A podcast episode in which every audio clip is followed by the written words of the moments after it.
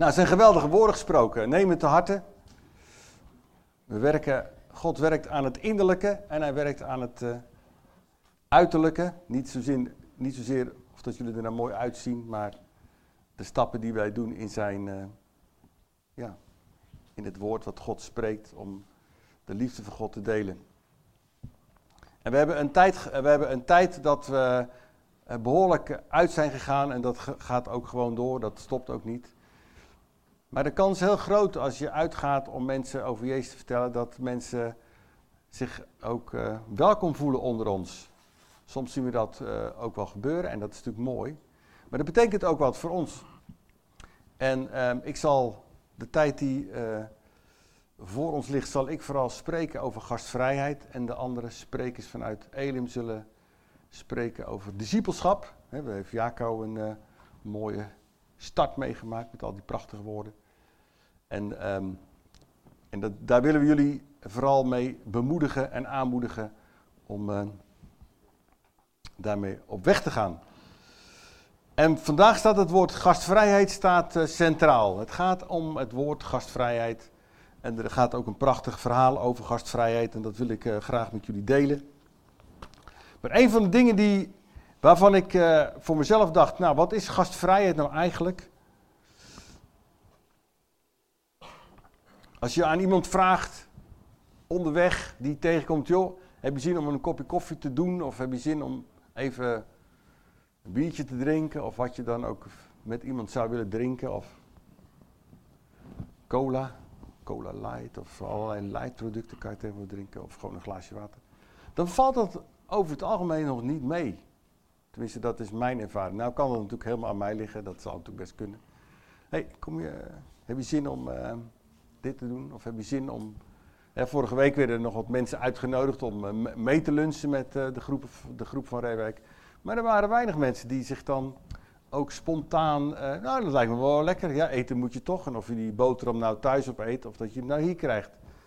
Het, het lijkt of onze cultuur een beetje klem zit. Klem zit in allerlei dingen die we moeten doen op een of andere manier. Of de gedachten die door ons hoofd schieten, waardoor er weinig vrijheid is. En nu kun je de, de Nederlandse cultuur in 2016 niet helemaal vergelijken met de cultuur waarin Abraham uh, die drie mannen uitnodigde om uh, voor hen te zorgen. Dat weet ik ook wel. Maar het is ook een beetje apart. En soms, ik weet niet of dat jullie overkomt, maar het is een beetje om de context te beschrijven. Niet om jullie te beschuldigen, ook niet om mezelf te beschuldigen. Maar het gaat een beetje om de context van uh, als wij nu iemand vragen of iemand tegenkomen. Is er dan ruimte in ons denken, in ons doen en laten om uh, gastvrij te zijn? Om mensen mee te nemen. En ik, ik heb daar uh, ook nog eens even over nagedacht van nou, hoe zit het dan? Hebben wij dan voldoende middelen om ze te geven. En ik moet je vertellen, die hebben we. Misschien niet in huis, maar over het algemeen woont iedereen ongeveer een kilometer van een supermarkt af. Waar de schappen vol liggen met allerlei etenswaren. Je kunt zo een half varken kopen, dan moet je wel een heel bakje vol gooien met eten of een half uh, koe of zo. Je kunt het allemaal kopen. Je hoeft uh, in de meeste gevallen hoeft het alleen maar te braden of je hoeft geen koe te slachten of zoiets, dat hoeft allemaal niet.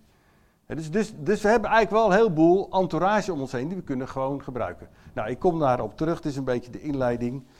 En um, nou, waarom heb je die gastvrijheid nodig? Je hebt gastvrijheid nodig om de liefde van God te laten zien aan de ander. Ik weet niet of het jullie wel eens opgevallen is, want ik ga ervan uit dat iedereen wel eens iemand te gast heeft gehad.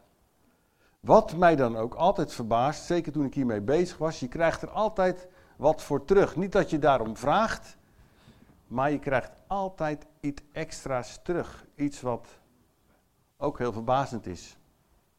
Ik heb nog nooit iemand, iemand gastvrij uitgenomen waarvan ik denk, nou, wat weet ik daar zagrijnig van zeg. Ik ben blij dat hij... Uh... Zit je op je te kijken, ik weet niet of jullie dat ook doen.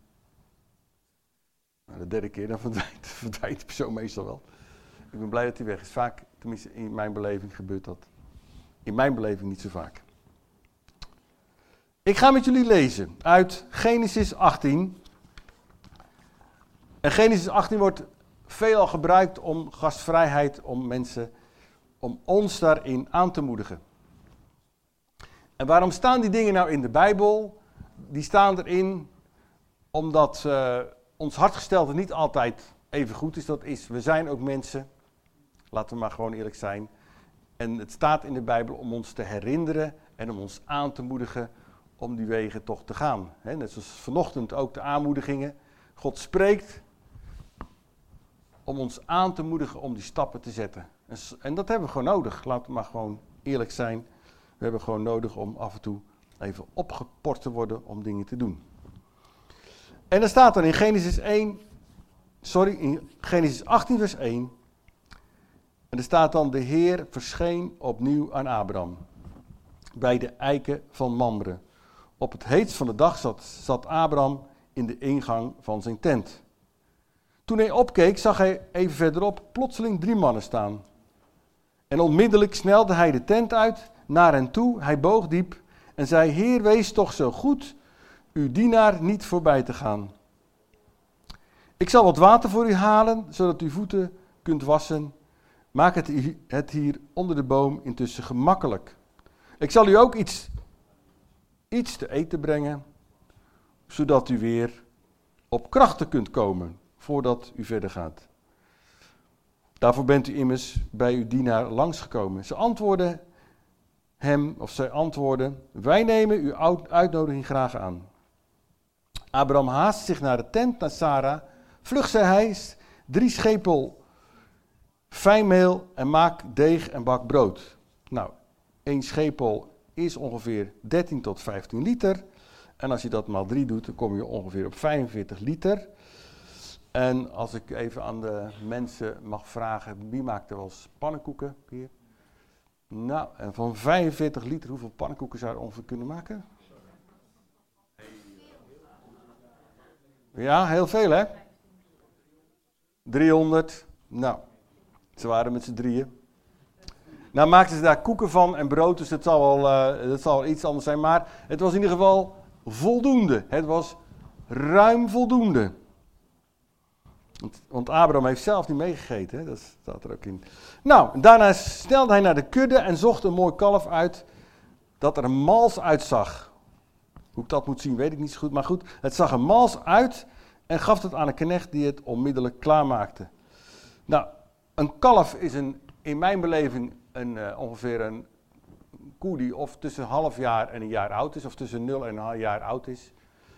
Klopt dat, uh, Jaap? Nou, zo'n beest weegt ongeveer, een, een, een volwassen koe weegt ongeveer um, 600, 700 kilo. En een kalf die zal iets van, nou, 200, 250 kilo wegen, denk ik. Kijk even.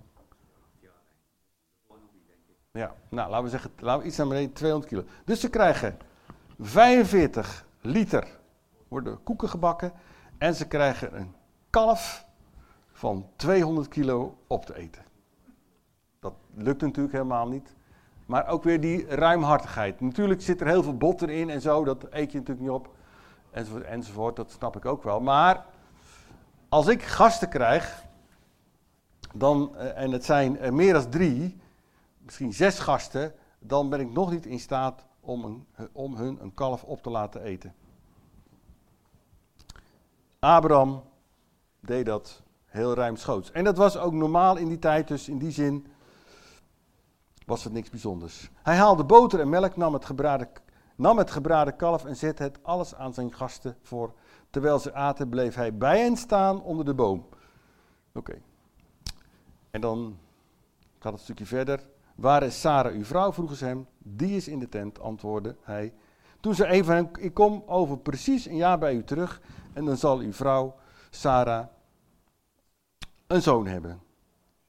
Sarah, die, die in de ingang van de tent stond, achter de man, hoorde dat. Nou, dan gaat het verhaal verder. Maar het gaat mij deze morgen alleen om gastvrijheid. Over de houding van van uh, Abraham.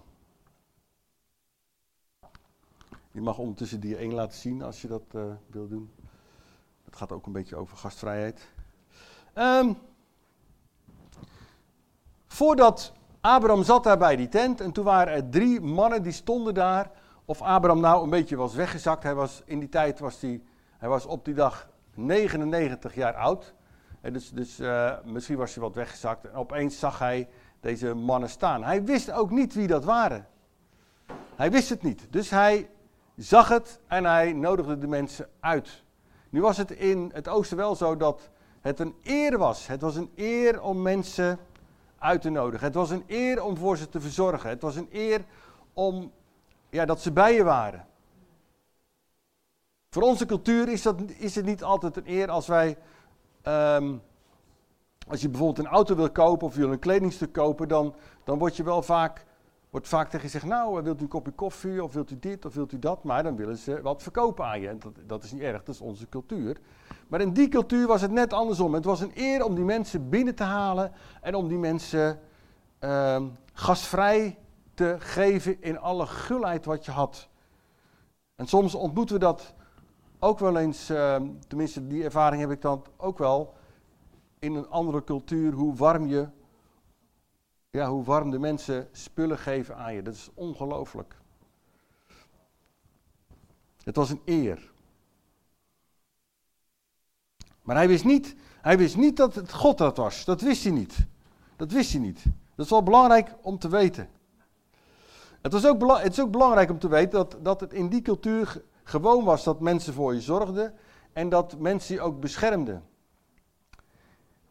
Dus als je bent onderweg je komt mensen tegen, of je komt een tent tegen, of je komt een, een, een, een laten we zeggen, een, een wijk binnen, een woonwijk of een stad of een dorp, kom je binnen en de mensen zijn, beschermen je. Dat was in die tijd de regel. En als je het dan nog verder omdraait, is het niet de vreemdeling die genade vindt, maar is het de gastheer die genade vindt.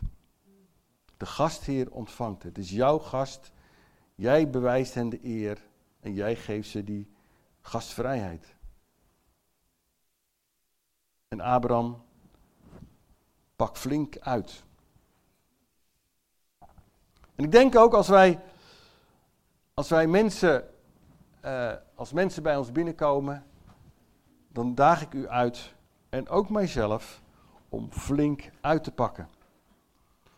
Nou, wat bestaan we? We gaan naar dia 2, gastvrijheid. Er staat nog eens even keurig wat er over gastvrijheid gesproken wordt.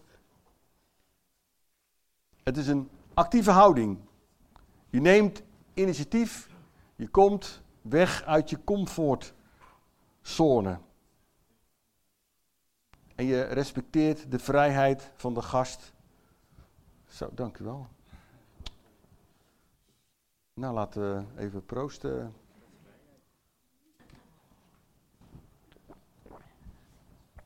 Gastvrijheid is ook heel praktisch. Voeten wassen, een plek in de schaduw bieden, een plek aanbieden waar mensen zich prettig voelen en het eten klaarmaken. Nu is het wel zo dat uh, gastvrijheid vraagt ook tijd. Het is niet zo dat het vanzelfsprekend is. Stel, ik maak het maar even praktisch. Stel, er komen drie mannen aan de deur en die geef ik, die, ik zeg, nou, ik nodig ze uit om te eten. Dan uh, moet ik zeggen, nou, wat uh, zouden jullie graag willen hebben? Dan kan je nog vragen. Of je kunt, als je de Jumbo-lijst uit je hoofd weet, kan je ook opnoemen wat er allemaal in de schappen ligt. Je gaat naar de schappen toe, je, je maakt het, je koopt boter, je, je braadt het, je bakt aardappeltjes of je koopt frietjes. En we doen niet aan een pizza. Pizza past niet bij gastvrijheid. Pizza is een product wat je even in de oven kwakt. En uh, hoe, hoe, schoon is die oven, weet ik niet. En vervolgens naar. Als je de pizza zelf maakt, dan mag het wel. Ja. Maar pizza. Nou. Het is even om jullie weer een beetje wakker te houden, want valt het niet mee. Gasvrijheid, kost tijd. Um, nou weet ik uit ervaring dat. Uh, dat tijd kostbaar is en dat wij in onze cultuur alles moet op tijd. De treinen rijden op tijd. Als we een afspraak maken in Nederland, dan zijn we op tijd. Komt iemand vijf minuten te laat, zo ben ik zelf ook. Dan, uh, nou, in de kerk doe ik dat niet, maar op een andere werkplek doe ik wel. Dan bel ik op, waar ben je? Ja, weet je, tijd is tijd. Hier is tijd ondergeschikt aan de rol van gastvrijheid. gastvrijheid gaat erboven.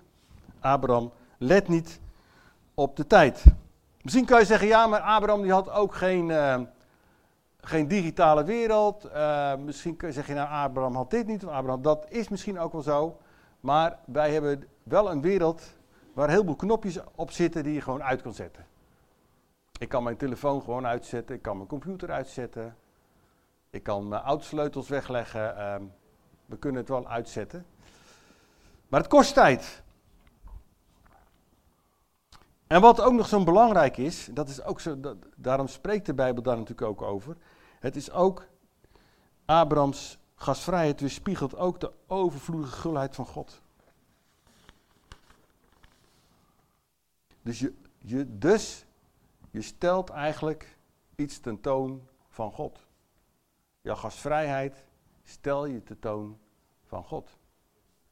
Het is niet zo dat je denkt, ach, oh, eters, opeens eters, ach, wat lastig allemaal. Nee, je stelt iets tentoon van God. Je laat iets zien van wat God geeft, wat je door mag geven aan de ander. Dat is wat de Bijbel daarover zegt. En nou neem ik even een slokje, dus. Uh,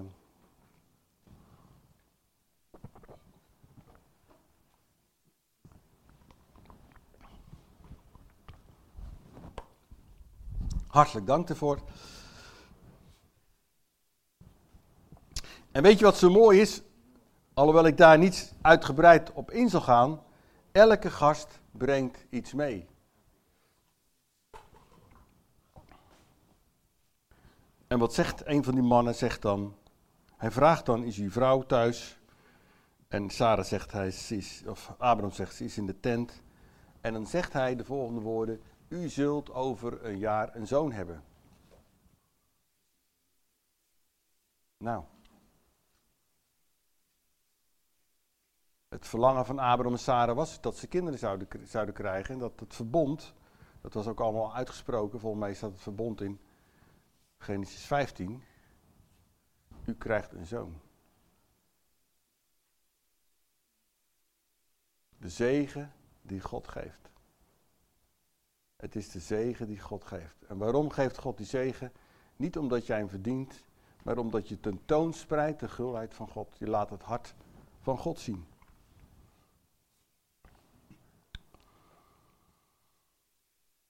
Het is, de gastvrijheid van de Bijbel is heel anders dan de gastvrijheid die wij kennen. En daarom wil ik jullie zo enorm aanmoedigen en ook mijzelf om die gastvrijheid van God handen en voeten te geven in ons dagelijks leven. Het Nieuwe Testament zegt daar natuurlijk ook wat over op verschillende plekken. En het zegt ook iets over dat je God ontmoet daarin. Abraham ontmoette God. En dat wist hij niet vooraf, maar later kwam hij daar natuurlijk wel achter. En het staat zo mooi in Matthäus 25 vanaf vers 31. En het gaat dan om het, uh, het, laatste stukje waar, waar God dan wat zaken ordent en verdeelt. Het einde van, laten we zeggen, de, de tijden van de wereld. Wanneer de menszoon komt, omstraald door luisteren en in gezelschap van alle engelen, zal hij plaatsnemen op zijn glorierijke troon. Dan zullen alle volken voor hem worden samengebracht en zal hij de mensen van elkaar scheiden zoals een herder de schapen van de bokken scheidt. De schapen zal hij rechts van zich plaatsen en de bokken links. Dan zal de koning tegen de groep rechts, rechts van, van zich zeggen: Jullie zijn door mijn vader gezegend, komt en neem deel aan het koninkrijk, al sinds de grondvesting van de wereld voor jullie bestemd is. Want ik had honger. En jullie gaven mij te eten. Ik had dorst en jullie gaven mij te drinken. Ik was een vreemdeling en jullie namen me op. Ik was naakt en jullie kleden mij. Ik was ziek en jullie bezochten mij. Ik zat gevangen en jullie kwamen naar mij toe. En dan zullen de rechtvaardigen antwoorden Heer, wanneer hebben wij u hongerig gezien en te eten gegeven, of dorstig en u te drinken gegeven? Wanneer hebben wij u als vreemdeling gezien en opgenomen, u naakt gezien en, en gekleed? Wanneer hebben wij gezien dat u ziek was of in de gevangenis zat en zijn we naar u toegekomen? En de koning zal hen antwoorden, ik verzeker jullie, alles wat jullie gedaan hebben voor een van deze onaanzienlijkste van mijn broeders of zusters, dat hebben jullie voor mij gedaan. Nou, en dan gaat hij ook de linkerkant aanspreken en die herkent zich dan wel in wat ze gedaan hebben, maar God erkent het niet. Eigenlijk, als we ons uitstrekken naar die andere, die gastvrijheid, die zorgzaamheid voor die ander, dan ontmoet je eigenlijk God. Je mag het doen voor God zelf. Gastvrijheid is ook een houding. Ik denk, sommige dingen moet ik leren en moeten wij leren. Het is niet altijd vanzelfsprekend dat je die houding hebt. Dat, en dat geeft ook helemaal niet. Laten we nou gewoon eerlijk zijn, we hebben gewoon niet alle talenten in huis. Maar je kunt gewoon dingen leren. En daarom staat er ook zoveel over een heleboel onderwerpen in de Bijbel. Zoals ook Jaco vorige week sprak over deze woorden. Daar kunnen we instappen, dat kunnen we leren. En God zal ons daarin zegenen. Gastvrijheid is een houding die gericht is op de ander, omdat je je verbonden voelt met die ander. En daarom is het ook zo goed als je gastvrij bent en je hebt gasten, dat je de tijd nodig hebt om die 45 liter meel te, om daar pannenkoeken voor te maken en dat halve kalf klaar te maken. Want dat kost veel tijd, ook ons kost het veel tijd. En in die tijd ja, volgens mij kan je beter op een stoel zitten, dacht ik, maar... Ehm, en in die tijd die je hebt om dat klaar te maken, heb je voldoende tijd om, laten we zeggen, je fijn te tunen met de gasten. Waar komen ze vandaan? Wie zijn het? Wat is hun hart? Wat, wat, waar, waardoor beleven ze dingen? Je kunt zelf dingen vertellen. En dat geeft je tijd om elkaar te leren kennen. Gastvrij doe je misschien ook om geld te betalen aan goede doelen. Maar uiteindelijk is dat misschien een onderdeel ervan. Maar uiteindelijk is het doel ervan om ook die mensen te ontmoeten. Nou, misschien voor, voor ons en voor mijzelf is stap eens over die drempel heen uit die comfortzone. En deel de, gulheid van God. Uiteindelijk is het een bijbelse gedachte. Het is niet iets wat ik bedenk voor jullie, maar het is wat in de Bijbel staat. En het past, gastvrijheid past gewoon op dit moment in, de, in het seizoen waar we zijn. Omdat we delen van zijn liefde, mag je ervan uitgaan dat we deze mensen blijven ontmoeten, of een aantal van deze mensen blijven ontmoeten en om ze mee te nemen. Je zou bijna kunnen zeggen, het is een plicht. Ja, dat is dan altijd lastig, want daar hebben Nederlanders een vreselijke hekel aan als iets moet. Ik ben zelf ook Nederlander, dus ik weet er ook alles van. Maar goed, de Bijbel vraagt aan ons om er voor hen te zijn. En daarom is het ook goed dat, dat, dat de Bijbel een paar, uh, of heel veel uh, bewegwijzeringsborden hebben, heeft voor ons, waar die kant, dat we die op moeten gaan. En dat stimuleert ons hart en het stimuleert ook om die weg te gaan.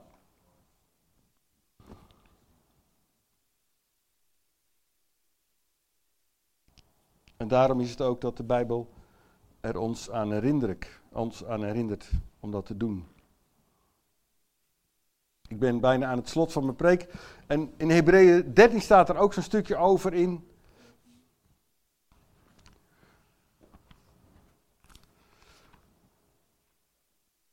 En daar staat dan, vers 1 en 2. Ik moet het opzoeken, want ik heb het niet opgeschreven.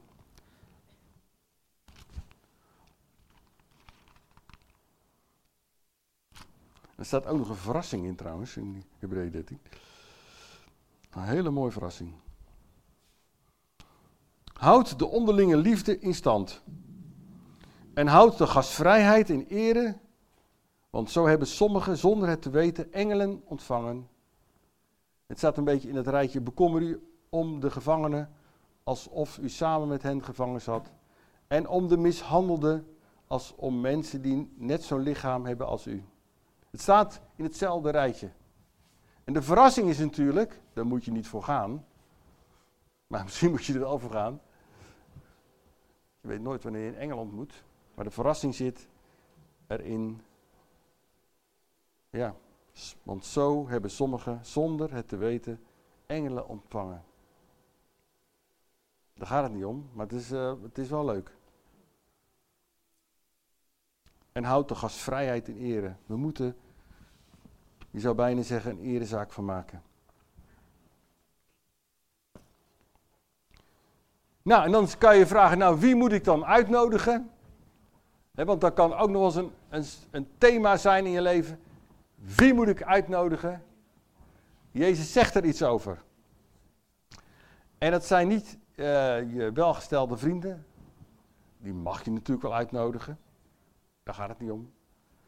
Maar waar moet je je speciaal op richten? En dat is misschien best heel lastig. Willen jullie het ook weten? Zeg liever niet. Ik ontkomt er toch niet aan. Dus. Yes, ontkomt er gewoon niet aan. Lucas 14.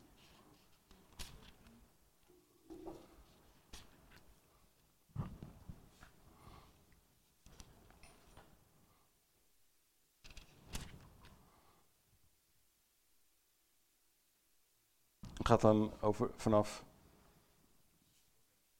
vanaf vers 12, Lucas 14 vanaf vers 12. Er staat dan, hij zei ook tegen, tegen degene die hem had uitgenodigd, hij eet bij iemand. Wanneer u een maaltijd aanbiedt of een feestmaal geeft, vraag dan niet uw vrienden. Nou, dat is duidelijk. Dat scheelt weer. Maar vraag dan niet uw vrienden, uw broers, uw verwanten of uw rijke buren.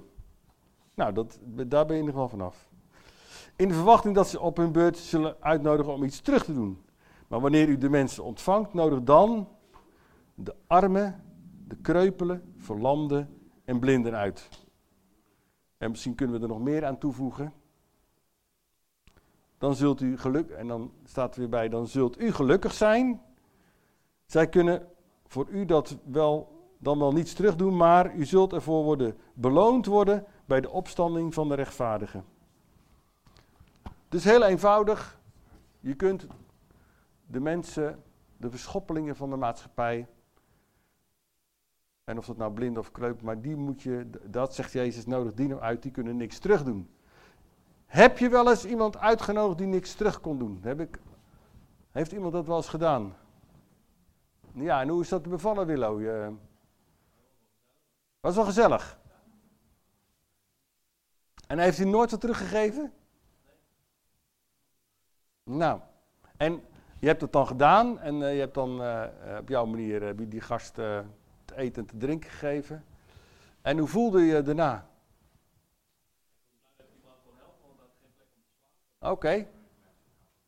Maar had je wel het gevoel daarna dat je gelukkig, gelukkig, staat hier? Oké, nou, dus het klopt want uh, we hebben een praktijkvoorbeeld. Ik heb Willow trouwens niet van tevoren gevraagd. Dus, uh, nou, dus het klopt. Dus uh, je voelt je gelukkig, je voelt je happy, je bent er blij mee. Het geeft je ook wat. Nou, geweldig. Nou, dan heb ik nog iets over die vreemdeling. Want die vreemdeling, dat, is, dat is natuurlijk ook een beetje een vreemd geval. Want een vreemdeling of voorbijganger is natuurlijk iemand die je tegenkomt. Wij komen heel veel, tenminste, laat ik het bij mezelf houden. Ik kom heel veel mensen tegen door de week. En ik ga ervan uit dat jullie ook heel veel mensen tegenkomen. En ehm, als je daarmee in gesprek gaat, dan is het ook de zaak om daarop te letten. Heer, moet ik wat uh, met deze vreemdeling doen? Voor jou is hij dan vreemd. Snap je?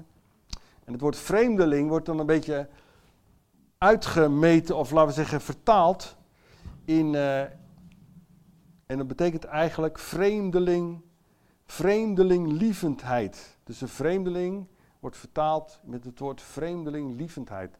Dus als jij een vreemdeling tegenkomt, dat betekent dat je, nou ja, dat je daar iets mee moet geven of iets mee mag doen. En het zal je verbazen over wat er dan gaat gebeuren. Nou, concreet, ik ben aan het einde van mijn preek en met het einde van mijn aanmoediging. Mensen met wie wij spreken, toon ze je gastvrijheid. Um, Geef ze aandacht, geef ze een stuk liefde. Nodig ze uit voor de maaltijd. Denk niet, want ik heb ook wat praktisch tips gegeven. Ja, wat moet ik dan kopen? De supermarkt ligt echt, echt boordevol. Als ik een pak macaroni moet kopen, heb ik vreselijk veel moeite. Dan zie ik tien soorten staan. Ik word er helemaal knettergek van. Dus er is gewoon genoeg. Dus dus ehm, denk nou nu, ik heb niks in huis. Want daarom heeft God ook die supermarkten neergezet in Nederland. Dat er altijd voldoende is. Er zijn ook heerlijke toetjes. Sommige mensen zijn heel gek. Wie van jullie zijn er gek op toetjes?